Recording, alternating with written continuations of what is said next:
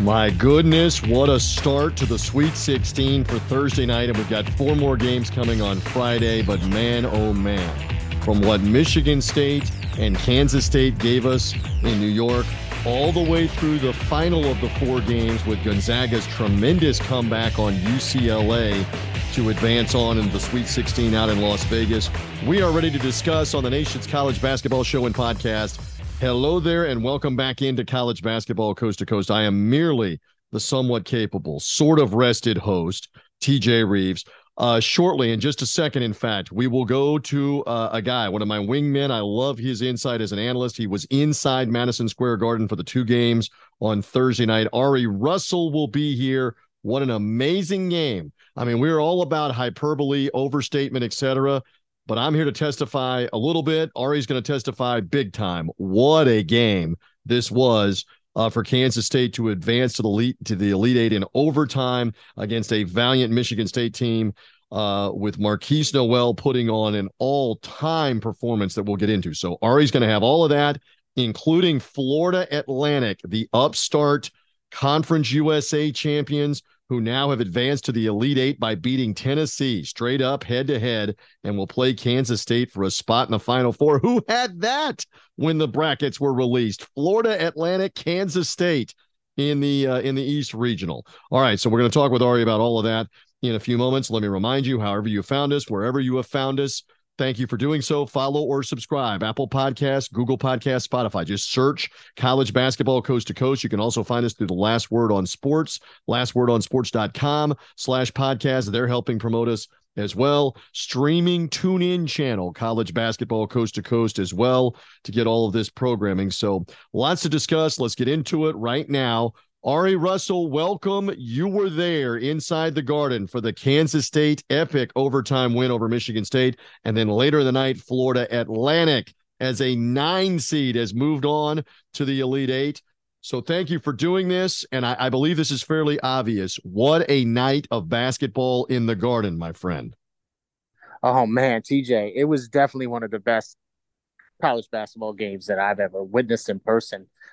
Certainly one of the better played all-around games for a non-Final Four, really, with the stakes this high. I mean, both teams just unbelievably good execution on offense, two completely different styles offensively, and what a performance by Nowell. I mean, Harlem native just basically was telling everybody tonight that this is his home court, and he played like that. I mean, just a record-breaking 19 assists, most assists in the history of the NCAA tournament. Mm-hmm. 19 assists, 20 points. Check this, TJ. 2 turnovers, 5 steals. I mean, the guy just is one of the best point guards, at least from a tournament standpoint, that I've seen. And it's not just his assists. It's how he makes these assists. It's his passes. It's prolific. It's art. It's beautiful.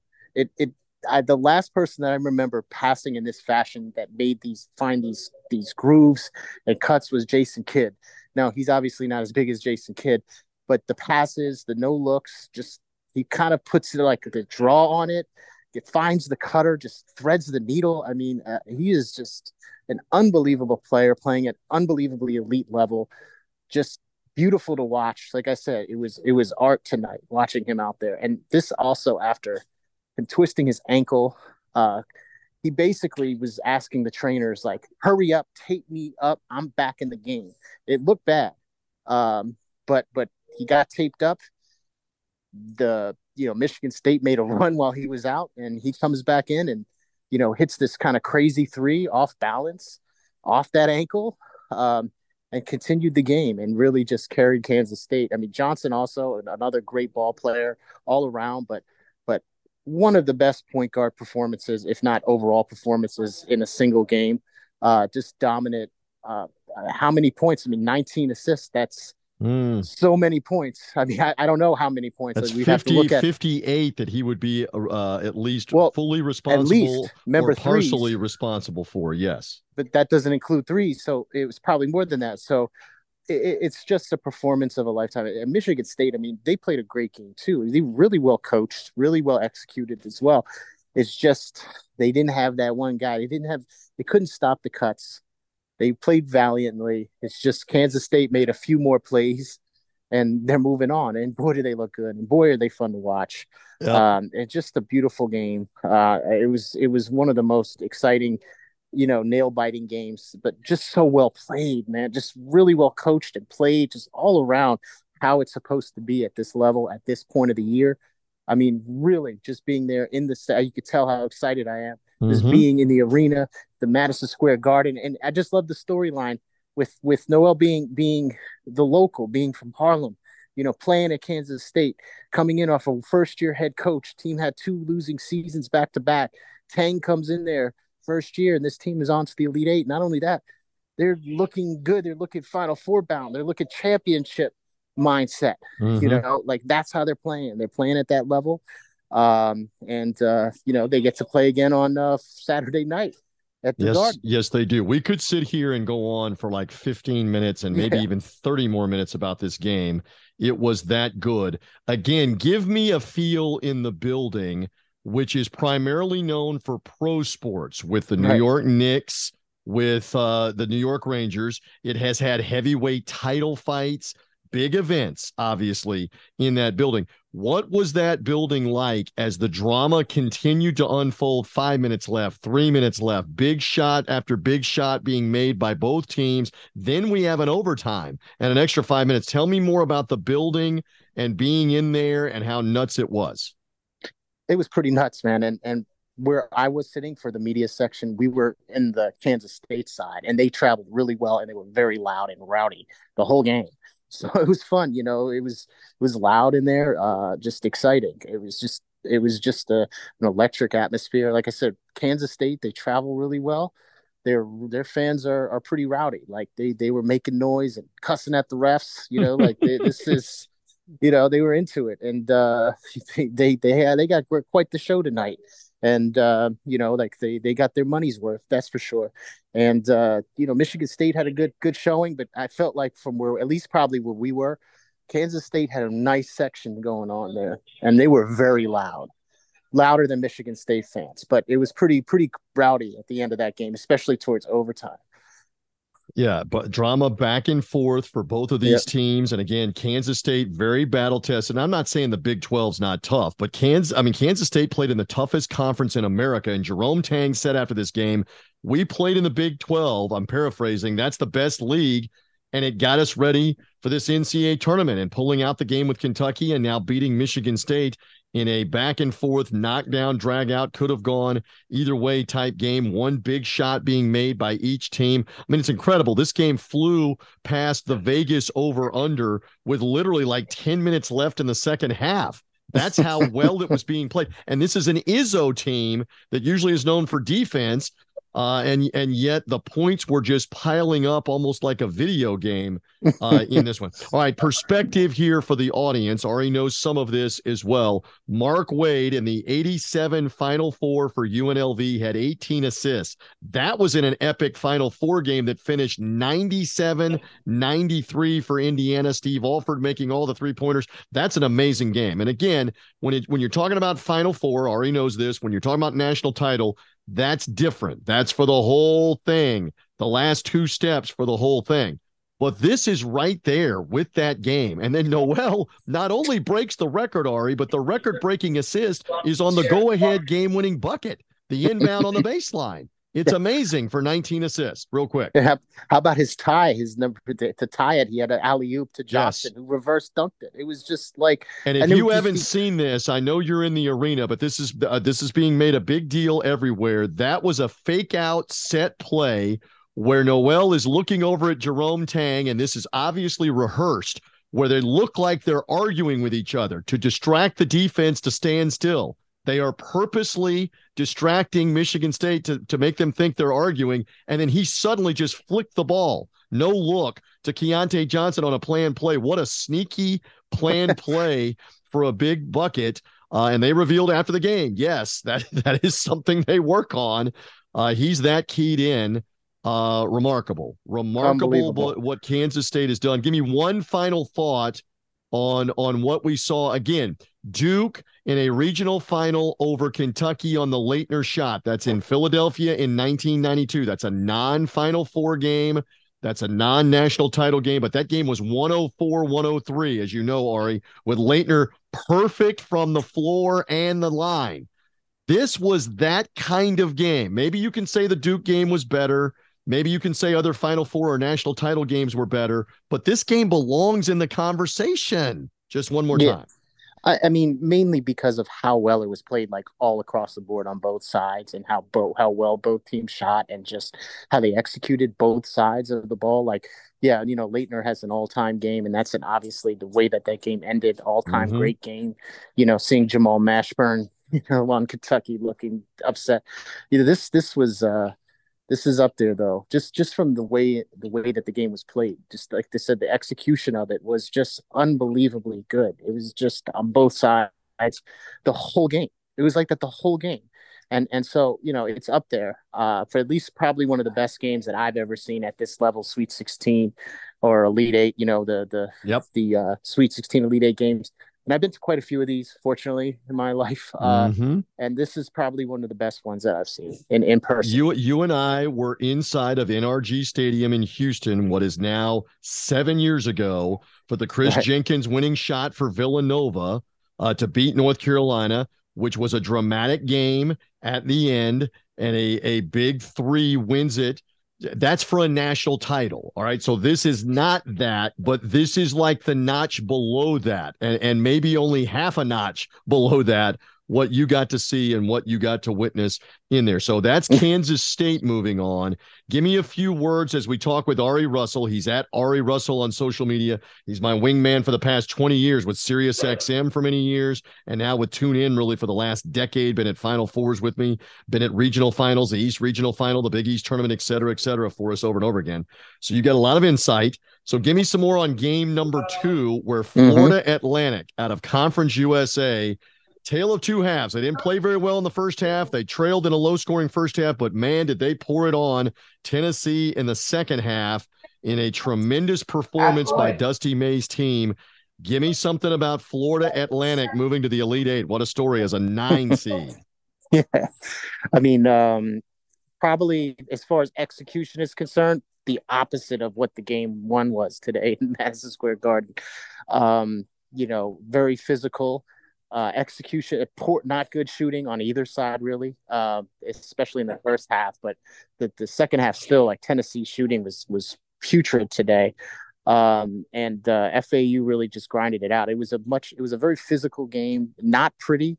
Not saying that Kansas State, Michigan State wasn't physical. It was just played at a much better level, I think, offensively than this game was. And I don't know if it was because both teams were very gritty defensively, or maybe they just is good offensively. I mean, Tennessee really showed their deficiency and their inability to shoot from the 3-point line.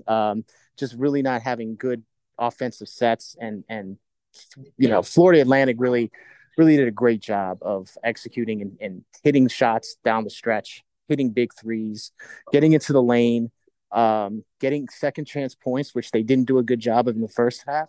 But I did say to my colleague sitting next to me during the first half, I said, if they keep it between 4 and 5 points, I said, I like their chances in this game, because that's kind of where they want to sneak around, and they're going to keep punching you. They're going to keep fighting and keep swinging. And Tennessee, like I said, a very physical team, almost violently physical. And FAU took every punch and counterpunched, just took it to them, was not afraid. You saw that from the first half when they really went at the hoop. They weren't scoring, but they were going in on them. It was just a gritty game. In Florida, you know, FAU, they're partying in Boca tonight.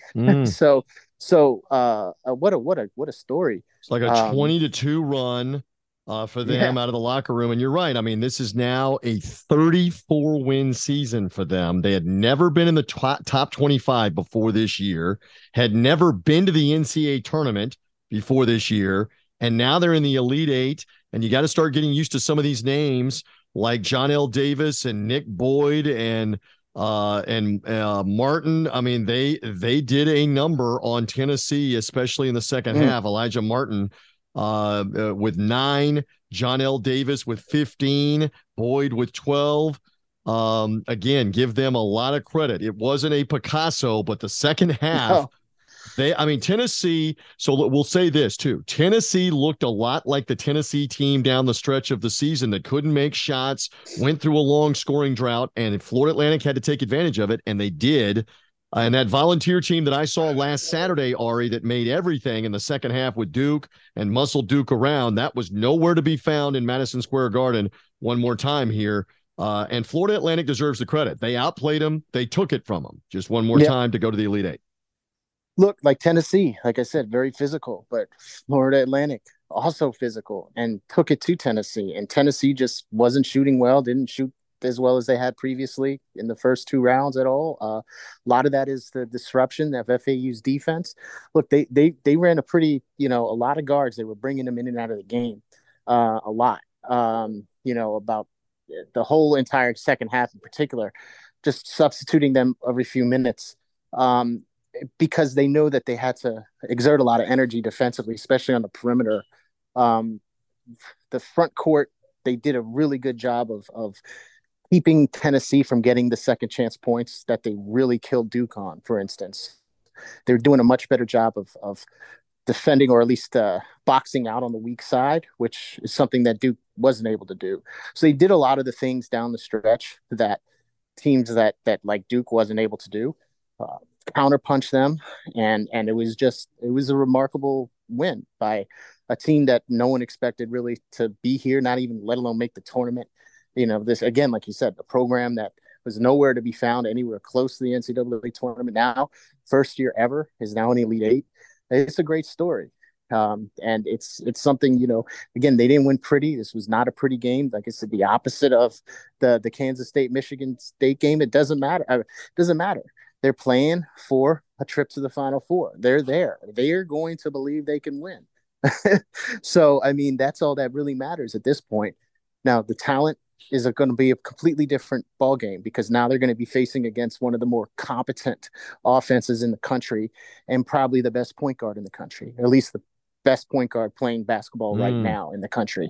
And he's really separated himself just to be a big star at this level. It's just a lot of fun to watch him, seeing him in person and just seeing how. So that's going to be an interesting matchup. I just don't know anyone that can guard him. It's different because Kansas State really does a lot of cutting. They're just very tricky to guard. And as physical as FAU is willing to be, this is a massive challenge against a team that is playing at an elite level.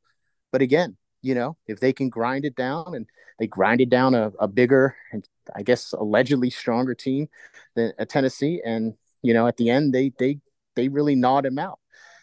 Impressive win for FAU, the Owls, and again they'll play Saturday night up here in the Garden. So all right, I'm excited. And you should be. It's a great story, and again we've seen this repeatedly. Shaka Smart's VCU team coming out of the first four to do this. Really, George Mason with Jim Larinaga a couple of years before that in the 06 run, and you were there in that regional final when they beat number one UConn, the number one team in the country and the top seed to go to the Final Four. And we've seen others, Wichita State get into the Final Four by outplaying bigger, more powerful programs to win the Sweet 16 and Elite Eight games. And maybe we're about to see it from Florida Atlantic, taking down not only my Memphis Tigers, and there was some knocking of them that they only beat Fairleigh Dickinson in the round of 32, but now they've beaten Tennessee out of the SEC, and man, they're not undeserving. If they beat Kansas State, there's no way you can say they're undeserving at that point to get into the Final Four. We'll see.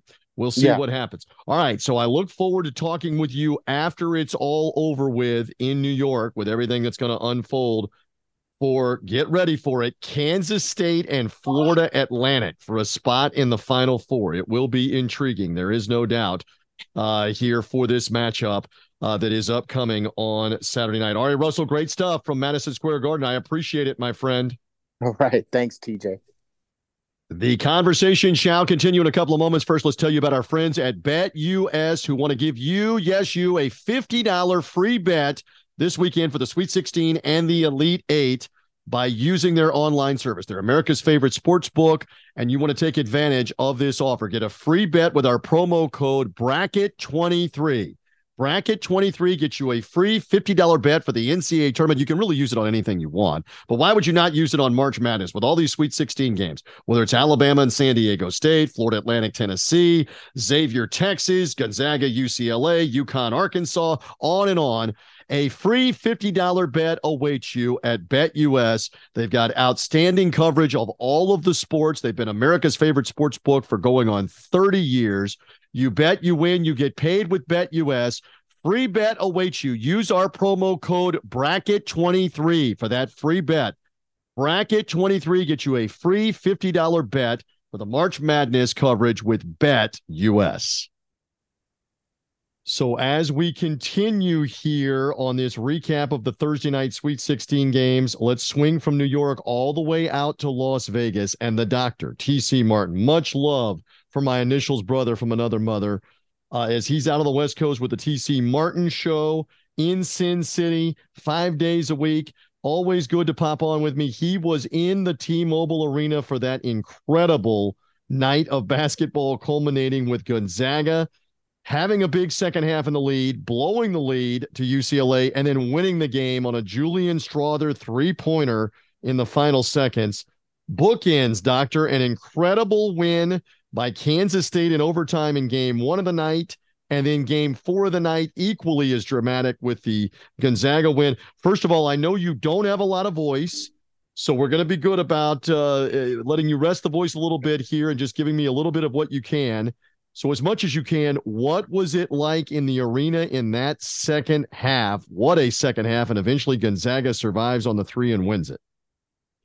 Yeah, it was a fantastic atmosphere like we normally have for these teams, especially in T-Mobile Arena, because both these teams have played in this arena before. UCLA comes out here for the Pac-12 tournament every year and brings a good crowd. And we've seen him here for the CBS Sports Classic when they faced North Carolina, Kentucky, Ohio State.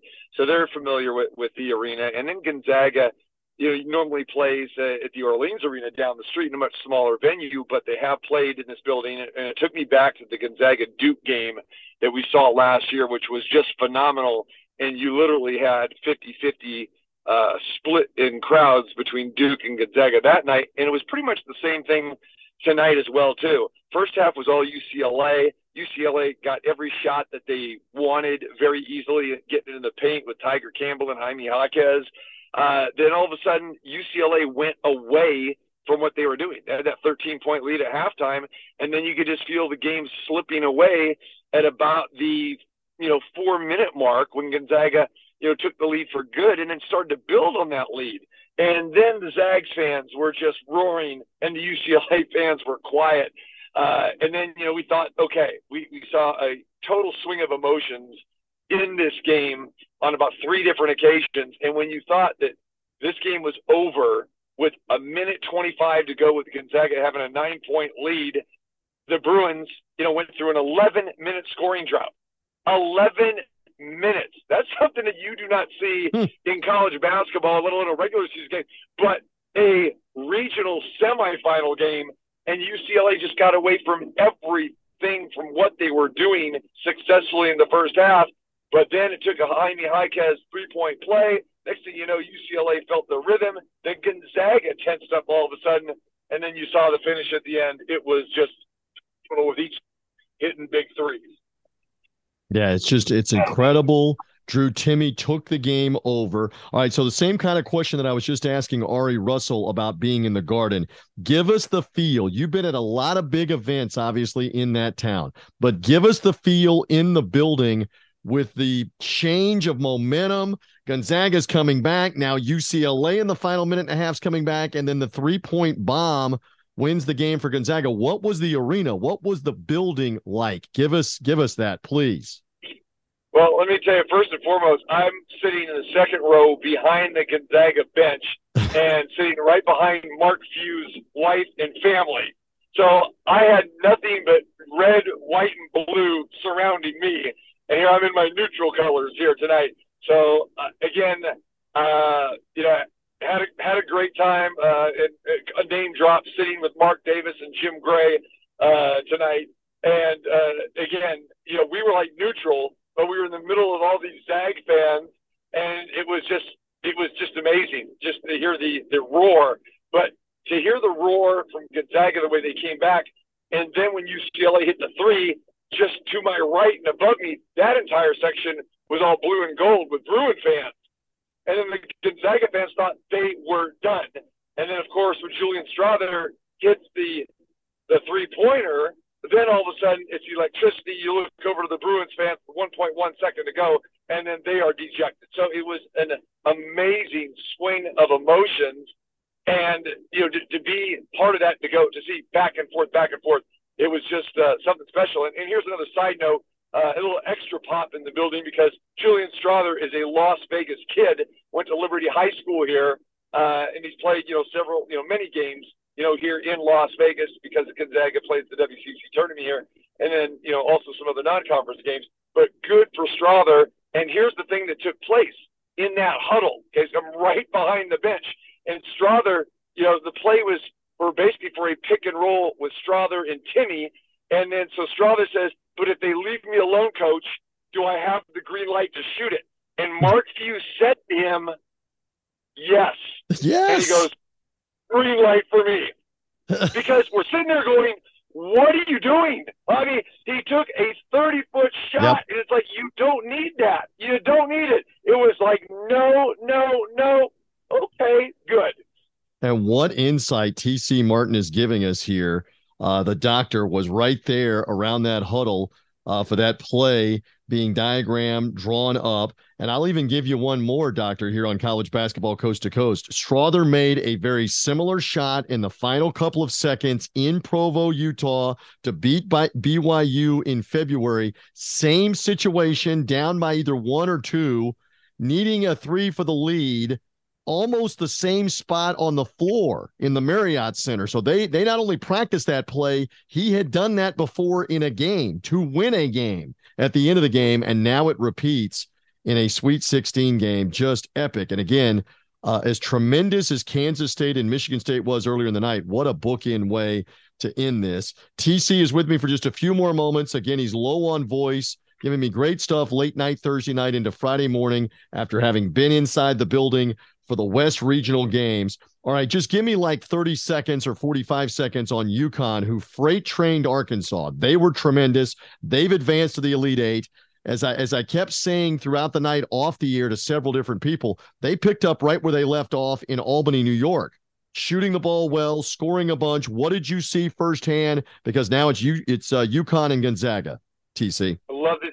Love this UConn team, and basically they did whatever they wanted to against Arkansas.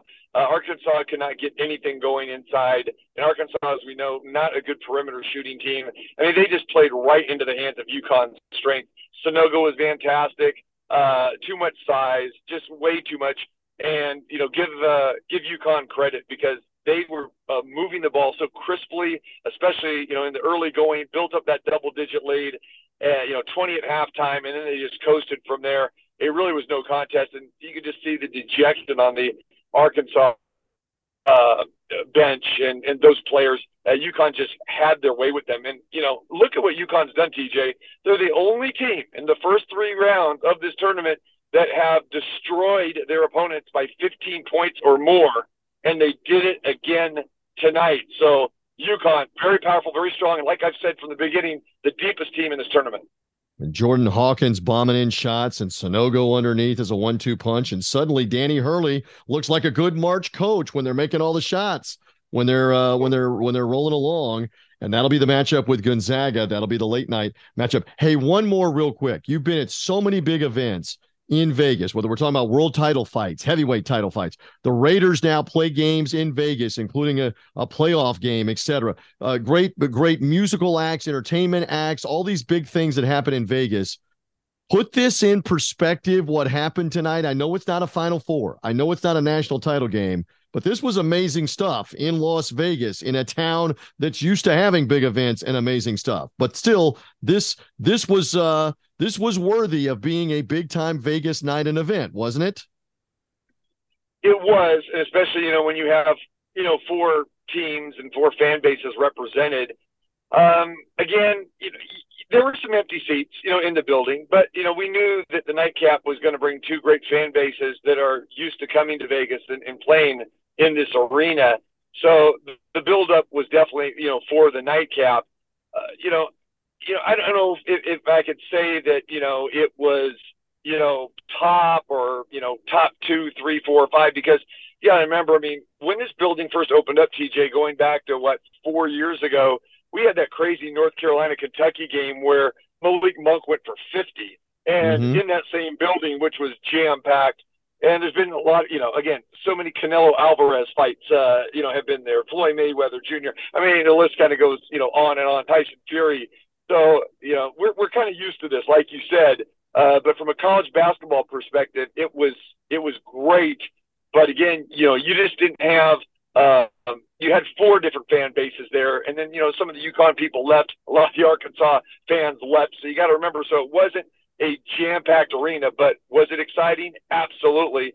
But this game had many, you know, ebbs and flows, but it went through scoring droughts as well too. So that's why, you know, I don't put it under a classic in that situation. But as far as exciting finishes with two big threes, no question about it. And maybe, yeah, we are spoiled there in Las Vegas for having so many big-time events and so many big-time college basketball games. So this one was definitely up there, very, very exciting. And I think everybody now is looking forward to Saturday night when we get UConn and Gonzaga and the winner goes to Houston for the Final Four. No doubt. Listen, you did great with The Voice. Thank you for hanging in there. Save The Voice for the T.C. Martin show that'll be on Friday afternoon. By the way, the doctor will be with us on the coverage from College Basketball Coast to Coast in Houston at the Final Four as well. And one of these teams, Gonzaga or UConn, will be there with us in Houston. I look to lean on you after this. Regional finals over and for the Final Four. Rest The Voice up for the Friday show and for the Saturday night game, Gonzaga and UConn. Thank you, Doctor, the unelected mayor of Vegas. Thank you for checking in on College Basketball Coast to Coast. You are the best. My pleasure, TJ. I look forward to spending more time with you in Houston and down the road. Well, some great insight from both Ari Russell at Madison Square Garden with that tremendous Kansas State-Michigan State game, again bookended by T.C. Martin in Las Vegas and the T-Mobile Arena for Gonzaga and UCLA. Once more, Gonzaga and UCLA played a phenomenal Final Four game 2 years ago in the COVID-19 compressed NCAA tournament that was all in Greater Indianapolis. Jalen Suggs' half-court shot helped them win that game. Of course, going all the way back to 2006, that was the UCLA amazing comeback in the final 2-3 minutes of that game to beat Gonzaga, where Adam Morrison, the star player of the Zags, left crying on the court at midcourt in the prone position. And now here we are 17 years later, and UCLA replicated the same kind of comeback to take the lead, only to see Julian Strawther, as TC mentioned, a Vegas kid in Vegas, bomb that three-pointer in for the big moment. Again, Timme had 36, much of that in the second half as they came back from 13 down themselves, and then watched a 9-point lead in the final minute 30 evaporate. And UCLA take the lead on the Amari Riley three-pointer, only to have Strawther out of the timeout bomb the three. And you heard T.C. Martin. How great is that insight that he was right behind the Gonzaga bench where Strawther was saying, I will make the shot. Like Jimmy Chitwood in Houston, in Hoosiers. I will, coach, I'll make it. And he did make it. And still UCLA had a chance with a second left. Tyger Campbell off-balance shot near midcourt. I don't know that the clock started on time, by the way, for him to get that ball and get it off in 1.1 seconds. That would have been reviewed, by the way, had it gone in. But an incredible drama and finish, and Gonzaga gets the last-second win, and they keep their hopes of a Final Four alive to play UConn Saturday. And again, Michigan State and Florida Atlantic in the other matchup in the East Regional on Saturday. All right, to set the table, we will have four more games on Sunday. Two top seeds, both in action. One in Louisville, Kentucky. One in Kansas City, Missouri. Alabama, San Diego State up first in Louisville, followed by Creighton and upstart Princeton, the 15 seed, as the second game. The winners meet for a spot in the Final Four. Can the Tide do it against a grinded-out defensive team like San Diego State? Can Princeton keep their magical run going, or will it be Creighton in the Elite Eight? Meantime, in Kansas City, Houston, off that impressive second half against Auburn, they'll now play Miami, who played brilliantly in the second half to beat Indiana. Now, Miami's in the Sweet 16. Can they knock Houston off, or will the Cougars be in the Elite Eight and a step away from the Final Four in their own city, in the city of Houston at NRG Stadium? Texas and Xavier is the other game that is up on the floor in Kansas City. That's the 2 seed against the 3 seed. Chalk there in that matchup. And, oh, if it's Texas against Houston in the regional final, for the winner to go to Houston and play in the Final Four, Texas is regionally close, Houston in the same town. That'll be something else. The old Southwest Conference. Incredible. Incredible if that's what it is. Can Miami and or Xavier mess it up for them? We will soon find out. So all those games are Friday night. We'll come back Friday night late into Saturday morning with a recap show of those. Look forward to that. And then at that point, we'll have the Elite Eight complete with the Sunday participants that'll be playing out of the South and the Midwest region. Can Alabama continue their role? Will it be Roll Tide, or will it be somebody else out of that South bracket? And what about Houston or Texas or Miami or Xavier in the Midwest bracket? We just know this. We know that it's K-State against Florida Atlantic. Nobody had that when the tournament began for a spot in the Final Four, and it's UConn, who looks fantastic shooting the ball. Again, great job by them. 3 games in a row to score. 88 more points on Thursday night, including Jordan Hawkins is 24, bombing a lot of them in from the outside. UConn Gonzaga with Drew Timme, almost on a mission, saying, I'm not going to let my team lose, the way he played in that second half to set up the win that Julian Strawther got them with the big three-point shot. So there you go. Lots on it here on this edition of College Basketball Coast to Coast. My thanks to Ari Russell. Find him at Ari Russell on social media. Thanks also to T.C. Martin at T.C. Martin 21 on social media. Both of those guys were in Madison Square Garden and the T-Mobile Arena in Vegas, giving you great insight here on the program. We'll come back and do this again tomorrow. Off of the Friday night Sweet 16 games, late night Friday into Saturday, it is the nation's college basketball show. Follow or subscribe. Get there. Apple Podcasts, Google Podcasts, Spotify. Follow or subscribe. Search out College Basketball Coast to Coast. And make sure that you're finding us on TuneIn, the streaming channel on TuneIn. It's there with TuneIn's premium service. Anytime you need the pregame coverage, the postgame coverage of March Madness, we're live at the Final Four next week. It's all on that channel, College Basketball Coast to Coast. And thanks again to The Last Word on Sports. LastWordOnSports.com is the site. LastWordOnSports.com/podcast. They house our stuff, help promote us as well. Great stuff. I'm merely T.J. Rives for Ari Russell and T.C. Martin. Hopefully you enjoyed Thursday. Now on to Friday and more Sweet 16 action on the nation's college basketball show, College Basketball Coast to Coast.